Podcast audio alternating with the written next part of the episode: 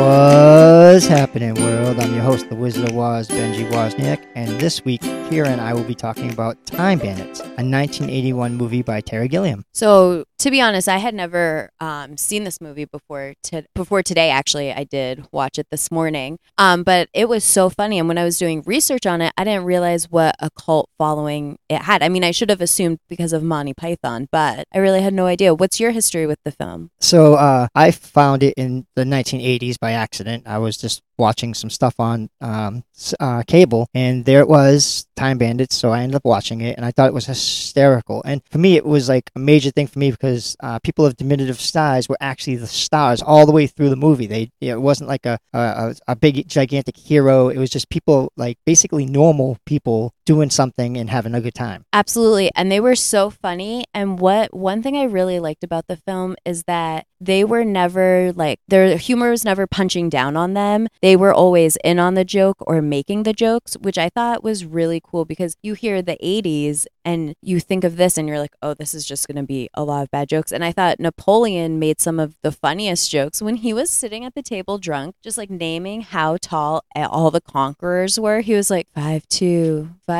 three. I could not stop laughing. Yeah, that was pretty funny. He was like, and then he fires his generals to hire the to hire the time bandits, and uh, it was just really funny. I was like, that's great, and uh, he was like, I want the little fellows.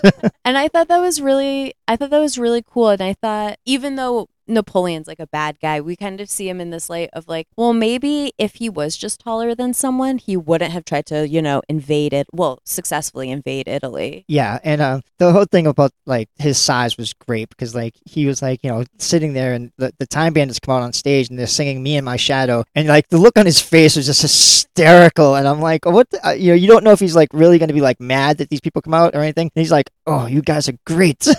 And it's so funny because they're stressed and then we have the stage manager to the side who's so stressed. We see him with like the gun to his head. He's like, I'm going to do it. And then when they're performing, he has like the rope tied around his neck. And then Napoleon's like, You did a great job. And then like kind of like pushes him to the side, which actually causes him to strangle himself to death. It was so like it's bat. It's very funny though. Yeah, Napoleon was played by Ian Holmes, and uh, like a lot of people in this movie are so famous, and it's just you look at it and go, "Wow, they got a, an all-star cast." I mean, it was great. Absolutely. I mean, Ian Holm just to begin, and then we follow it up with Robin Hood and John Cleese as who John Cleese hysterical, and I mean that scene killed me. We have all the like traditionally grubby bandits, and we have Robin Hood in his pristine green. Yeah, and the funny part was like, you know, they stole, they had stolen all this stuff from Napoleon, and they went through time. Uh, see, the the thing about this is there's a map that has little holes in time that they can jump through, and these time bandits were people that actually worked for God, and they got mad because they got demoted because they made a stinky tree, and so they decided they were going to use the map and become robbers throughout time. So they jump from time to time, and they actually rob from Napoleon. They steal all his like gold and stuff like that, and they end up coming to Robin Hood's time. Like it's just funny because like Robin Hood's like, "Thank you," and they're like, "What do you mean?" And he's like, "Thank you for all this stuff." And they're like, "No, no, we stole that." And he's like, "No, no, no, the poor are gonna have this." It's But then they're like the poor, the poor, and then you just see like people that are like the poor people that they're giving it to, and then we have the one guy that just keeps like knocking them out. That part I didn't get. I will say I didn't understand why he was punching them. yeah, it was pretty funny though because Robin Hood's like, "Is that necessary?" He's like, "Oh yes, yes, that's absolutely necessary." I just thought it was so funny because when we think of Robin Hood, we think of like gallant thieves, and he presents himself as, and he sort of looks out of time amongst thieves that were actually of the period. So I thought that was really interesting. I thought that was really funny because at some point I thought the joke was going to turn to like, why am I even here? You know what I mean? Yeah, it was classic, and like just like the the, the little the time bandits themselves were just so funny because the expression on their faces, like when stuff's going on around them, like um when they first get there, uh, they fall onto this carriage, and it consists of uh, Lady Pansy, uh, who is actually Shelley Duvall, and you know, and Vincent, who is Michael um uh, Palek, and uh, it was just so funny because like you know he's talking to her about like having a problem where he can't like perform kind of. And she's sitting there going oh it's okay. Uh, is it healed? And he's like yes. And all of a sudden the thing, they fall through and he's like and the first thing that comes out of her mouth is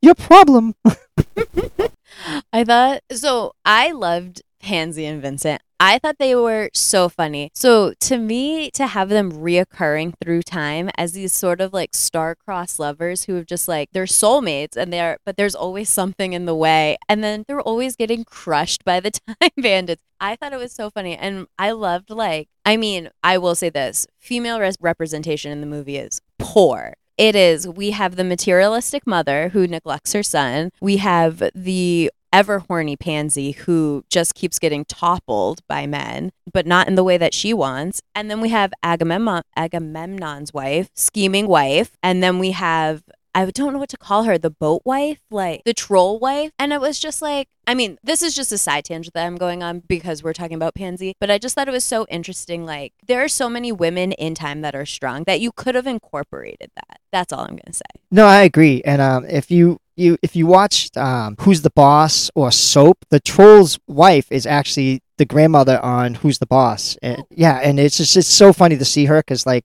her character is like the total op. She's actually a horny person and Who's the Boss, and in in this movie she's like this psycho killer that wants to just cut people up for her husband. Yeah, and this one she's just like I was I would call her like the manipulative wife. You know, she cares for her husband, but she's always scheming and she's like, "Oh, you're the big strong man, you do this, but like I'm to do this like behind." You know what I kind of you know what I mean? So I thought that was really interesting, but I love Shelley Duvall. She killed me in every scene. She's cla- chef's kiss. She is classic yeah, it was she was great, and I just just just to see her and it was like amazing because I was like, oh, that's Shelley Duvall, and like you don't expect her to like to be the character she was as Pansy, and it was just so funny to see her because she's like, oh, oh, I'm being robbed, and it's just, it was so funny, and then um, and like you said, she continues on like first she's in Robin Hood's time, then she comes on to the Titanic, and it was just it was just great to see them continue the two Vincent and Pansy um, characters. Absolutely, and I thought every every famous person that came on the screen felt like a reveal to me. But then I would say the biggest reveal is when Kevin time travels alone. Now, Kevin is the main child who the whole story is focused around. He is neglected by his parents. He's a he loves history, he loves adventure, he loves knowledge, and the time bandits crash into his room and he kind of gets mixed up in their business. So he goes to Agamemnon's time alone. And then who's the reveal? So Gilliam in his script wrote that, you know, for the reveal, he'd like to have Sean Connery or someone of equal or lesser value. so the, the manager took it seriously because he wasn't a funny person and went and got Sean Connery. So Sean Connery is actually Agamemnon. And he does a great job. Um, and I thought it was so funny because I had I had known that he was in the movie. We had talked about it beforehand. And when I actually saw him though, like the reveal of him like taking off his like helmet after this battle, I was like, oh my God, Sean Connery, welcome. Um, what I really liked about his character and what I thought was really interesting to do in the film is it historically Agamemnon is a bad guy, you know, he's an invader, he's a he's a bad leader. He kills his wife because she's planning to kill him. He like does the Trojan horse. But in this movie, we actually see him as such like a strong father figure to Kevin, where he's like caring and listening and nurturing. And I thought it was so interesting that they would flip that character. Yeah, and it was it was kind of funny because like you know you kind of want Kevin to stay with uh, Agamemnon because of the, how bad his parents treat him, and then you see like these these like they're having a party to announce that he's adopting Kevin, and then the time bandits come and you know abduct Kevin. And I mean, so this we can get into this conversation because one thing, uh, one problem I have with the movie is that Kevin is like this very precocious, smart child. He knows more than all the time bandits. They're seemingly unaware of all these big events that are happening in time, even though they work for God. Like, how do they not know? So then I found it. It was offhanded when one of them, when he was kidnapping Kevin, he was like, "Oh, you don't want to stay here anyways. Come with us." Like, so you know about the fall of Agamemnon, so maybe you're protecting him from that. But at the same time, you don't know who Robin Hood is. Like to me, I I don't know. Maybe I'm reading too much into it. No, like they they're assistants to God. They helped create shrubbery. They created shrubbery, by the way.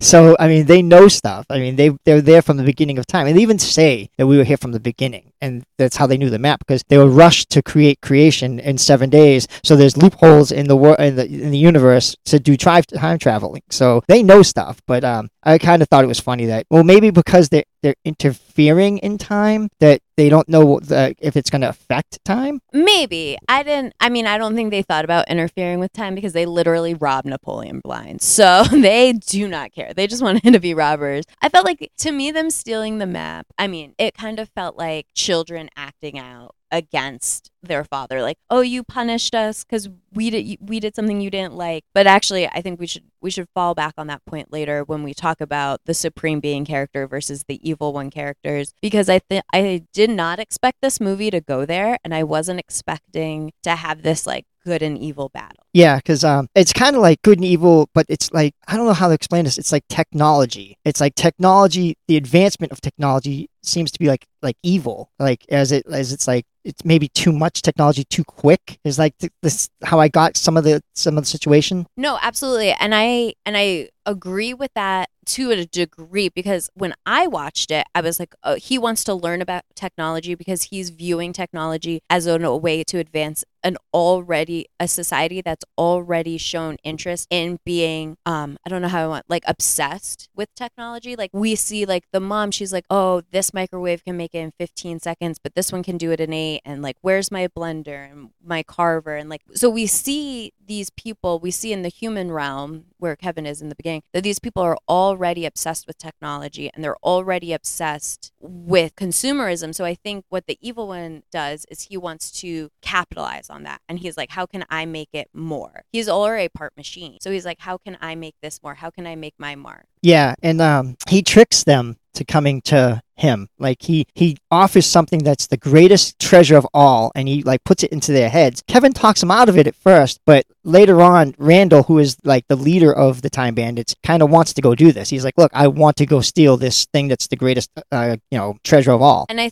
and I think that falls back on the consumerism and the capitalistic nature of the movie. It's like we have to have these things, and then the thing at the end of the maze was the kitchen that the mom was watching on the TV. So it just like it comes back to like all these things are because it's like it's taking us away from what's real, and what's real is the world around us, and like this uh, craving of like knowledge and adventure. I think because that's what Kevin wants, and he's the protagonist of the film. Yeah, and Kevin wants knowledge, and like like you said, the parents want technology, and they're even watching a game show called "You Bet Your Life," where you have to like basically someone has to die for you to get all you want in life, like all your machinery goals and stuff. which is then hilarious because Kevin's parents die from touching a microwave at the end, and Kevin is left, we assume, with nothing, but he still has the photo of the map and the Sean Connery firefighter to uh, maybe fall back on. Yeah, and um, the funny part is when when they do get to Evil's castle and they're captured, they end up being captured. And um, put in these cages that are hanging over uh, an abyss, and there's like no way to get out. But the funny thing is, they take the rope and they cut the rope and they make like other ropes where they can swing from from um, cage to cage. And the funny thing is, like it's it's not technology; it's just knowledge. Which is, I think, one of the overarching points of the story, like you said, is knowledge over technology, or because that's what Kevin wants. And it is, it's knowledge and it's savvy and it's thinking on your feet and it's working as a team.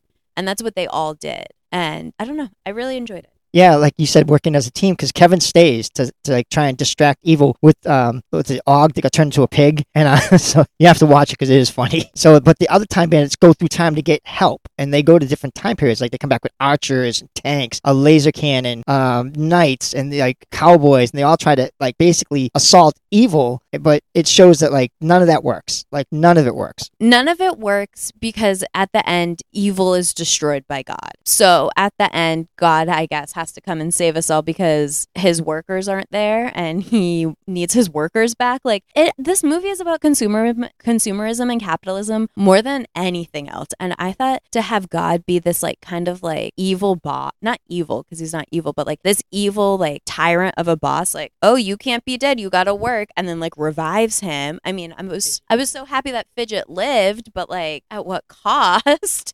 Yeah, and it was kind of funny because he's like, to punish you, you get a 13% decrease in pay, and I'm putting you into the uh, the moss in some section. And it was just, and they're all happy. They're like, oh, thank you, thank you. And I'm like, what? No, that's just wrong. it's just wrong and it's it's so funny because i've seen i saw so many parallels in media that i've consumed past this time in this movie. Like when all the um when all the bandits are assembling the people from different times and they all come riding in it reminded me of avengers endgame when the time holes open up and then they all come come in. You can't tell me you didn't see that. It was very a clear parallel. I i thought it was a clear parallel at least No, I agree, and I just thought it was funny how like the evil conquered them. Like when they shot the arrows, he blew up into a big balloon and then shot it back at them, and like you know the horses, he like they lasso him and then he like spins them around and has a thing come out of his head and cuts the ropes and sends them flying. I mean, this it was just so funny how he defeated like technology through like basically doing nothing. It's so funny, and he's so silly, and that and that's what I like in a villain is like a silly villain. Because like there's one part when he's like, "Ooh, I'm starting to feel good. I'm feeling good," and they're like, "What?" He's like, "It'll pass. I'm bad." Like I love like a silly villain, and I mean when he turned himself into like a carousel, hysterical. Yeah, and the funny thing is, if you watch Mary Poppins Returns, he's the admiral. Yes, he's the admiral in the boat. So, uh, it, it, it, like I said, all these people have had phenomenal careers. Like anybody that was in this movie basically did well. I mean, Absolutely. And then this movie has so many funny like musical ties because did you know George Harrison is a producer on it and wrote the music and he actually had to mortgage his studio and fund the movie himself for 5 million dollars because no studio wanted to produce it. And then it became a huge success. yeah, it was for five million. It made forty-eight million dollars in the box office between the United States and Canada. I mean, it did really well. Which is crazy if you think like now we hear movies that are making multi millions at the box office. So that doesn't matter. But back then in the 80s, 48, that's huge. That would be like Batman having 300 million. You know what I mean? Like that's crazy. Yeah, it is, and you got to figure like it didn't have like as far as stars, it wasn't like full of like, but it had stars as backup roles, but the main stars were the the small people in the movie. Uh, I don't know.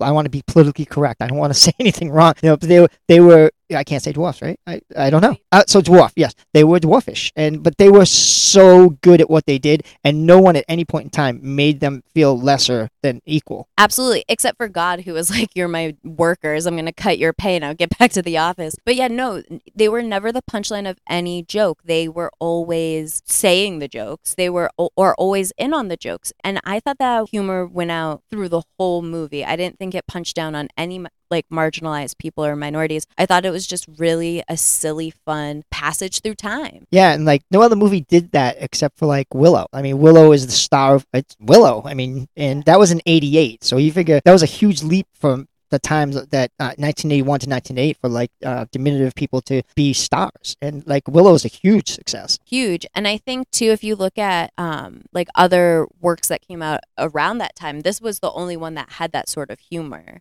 where it wasn't punching down Yeah, I agree. And um, the other movie that came out in '81 was called uh, Under the Rainbow with Carrie Fisher, where she, uh, you know, there's diminutive people in that, but it's basically talking the story of um. Wizard of Oz, where they were actually kind of mean to Dorothy. So, and that's a movie we'll discuss later, probably. oh yeah we're definitely going to discuss that movie because um judy garland really truly did go through hell on that set and um but it, and i'm so i can't wait to see carrie fisher in this movie you've told me about it i haven't seen it um it's a glaring blind spot in my films but i think that will be maybe next week or the week after Yeah, sounds good. And Chevy Chase is also in it. So that'll be fun. Um, the funny thing about me mentioning Willow and actually doing Time Bandits. So Willow is being redone on Disney, and Time Bandits is being redone on Apple. At least it's in the process. Yeah, and I think Time Bandits being on I think them redoing Time Bandits is going to be so funny, especially with Terry Gilliam still attached to it. And there's rumors that Taika Waititi will direct the first episode, and I find him to be hysterical. Do you have HBO Max? Uh, yes, I do.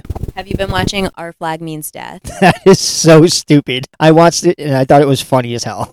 right? It's so funny, but he did that. He's like writing and directing that. So I think if he had a hold of this mo- this movie, hysterical. Yeah, I know. Like right now, there's a lot of topic about like you know people hiring people of diminutive stature because of um, what was his name, the guy from Game of Thrones, Peter Dinklage, and uh, you know Peter Dinklage came out and said, you know, I don't appreciate you know you calling them dwarfs or something, and for Snow White and the Seven Dwarfs. So now they're going to do Snow White and the Seven Magical Beasts. So uh, my stance in that is, uh, Peter Dinklage, I agree with what you're saying, but you just cost a whole bunch of people jobs because like it's not like they can go out and get like movie roles like like this, like Time Bandits. So you kind of you're right, but you came out already as a millionaire, already making millions of dollars, and kind of stopped people that are trying to come up. So I see your point there, but what I think Peter Dinklage was saying, and I haven't read this article. This is I'm like hearing this from you, so I'm not really fully sure like the comments that were made and what was said. But from what you're saying, I think it's important that there's actually more roles for people outside of magical cre- out outside of being cast as like a dwarf in Snow White and the Seven Dwarfs. I think that is what I would glean is that maybe we should just be more open in having these roles as a love, as like a main action hero, as this, as that. We can have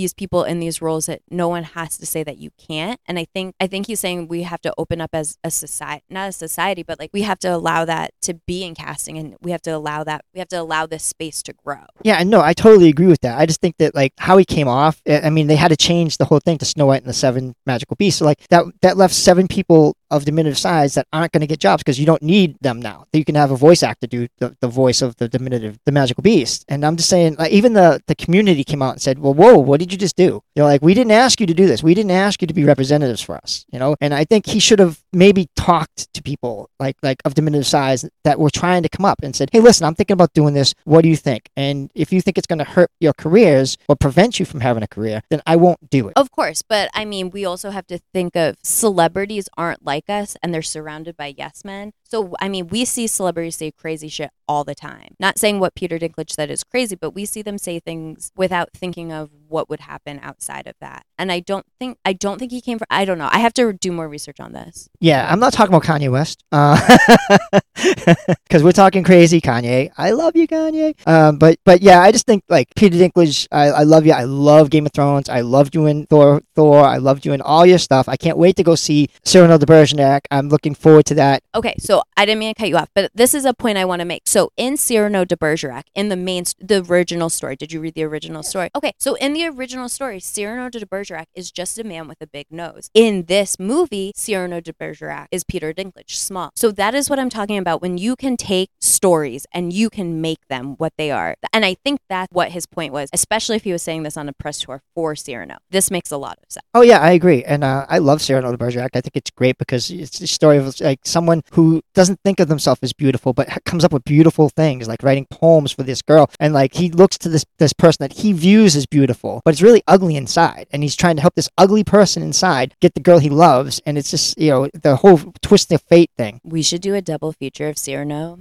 the new Cyrano, and Roxanne because hilarious. I love I love the story of Cyrano de Bergerac. I am so excited. Yeah, Roxanne was great. Steve Martin was so good at that, and it was just such a funny movie. That's another movie if you're wa- if you're listening to this, you got you got to pick up on because that was great, and it doesn't get as much publicity as it should. The same thing as Time Bandits. These movies are like all time classics, and they stand the test of time. Like you can watch them now and be like, I get it, I see it, I know what they're talking about. Exactly because and what I think makes these movies so timeless is that they just are silly and fun and they celebrate human values without poking fun or punching down on anybody, which I think is really great and I don't think we have a lot of and I think in the 90s and early 2000s especially you see a big shift in that. And I think now we're kind of coming out of it, but in a way that people are pushing back against it. Yeah, I agree. And like you can see in the '80s how like women are viewed. Like in this movie, even like you said, they just the women aren't viewed highly. I mean, they're viewed as either manipulative or sneaky or or or lusty. And um, it's such an '80s thing where like that's how the view was. There wasn't really a powerful woman that was really like stand out. I mean, and then you had like Carrie Fisher and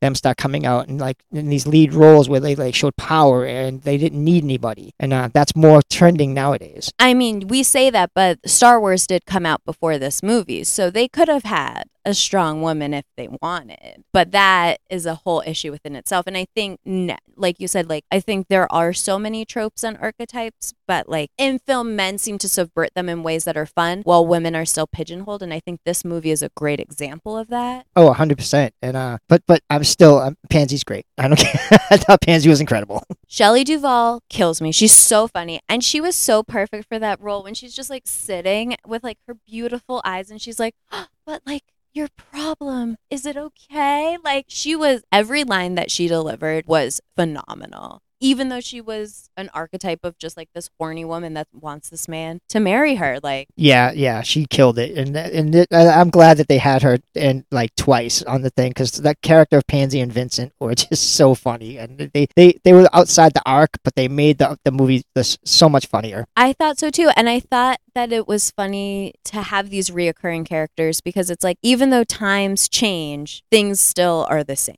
You know what I mean? Like I thought they I thought they were gonna show up continually throughout the film.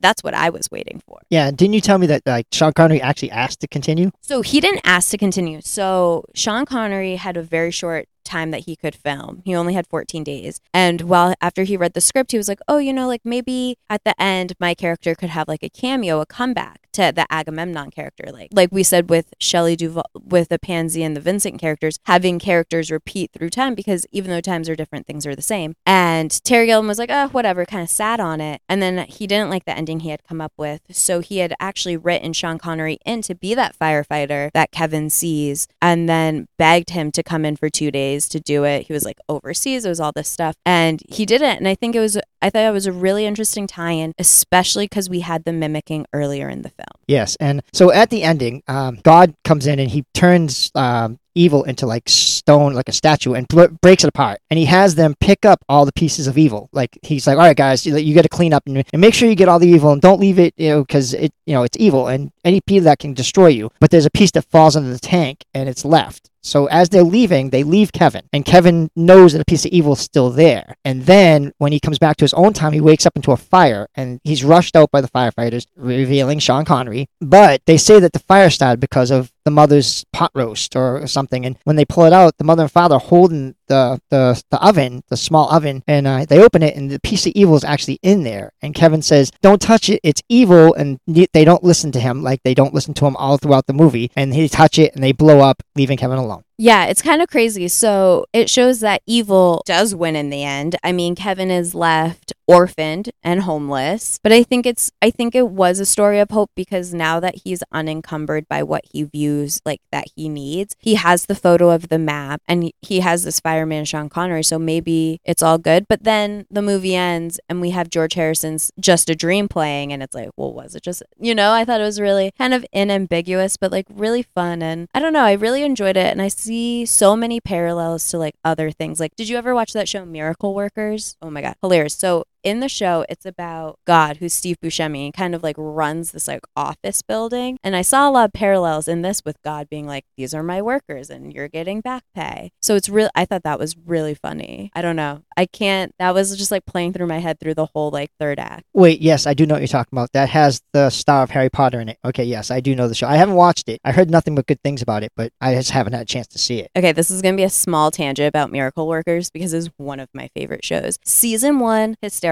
He's God and they're all his workers. Season two, medieval times. Season three, Oregon Trail. Tens across the board every time. So funny. I do think season two is my favorite, um, but it's HBO Max, everyone. If you have it, please give it a watch. Daniel Radcliffe is hysterical. So gotta, gotta go watch it. So, so I hope you liked our show this week. Uh, I thought it was great, and you must check out Time Bandits. And if they do a reboot, I hope they do it justice. I'm gonna leave this off with Kyra if she wants to say anything. Awesome. I just want to say thank you guys for listening to us every week. Uh, we have fun watching these movies. We have fun talking to you about it, and we want this just to be about like fun and positivity. And I think this movie brings that in. I think if you watch Miracle Workers, it will. Roxanne, Cyrano de Bergerac, anything that we've talked about, because it's all about being yourself and being true to yourself. You know, that's the message, right? Yeah, dare to be different. Be yourself. Don't let no one change you or try and make you anything that you're not. And always value yourself. And uh, I hope you appreciate that. And uh, tune in next time to What's Happening.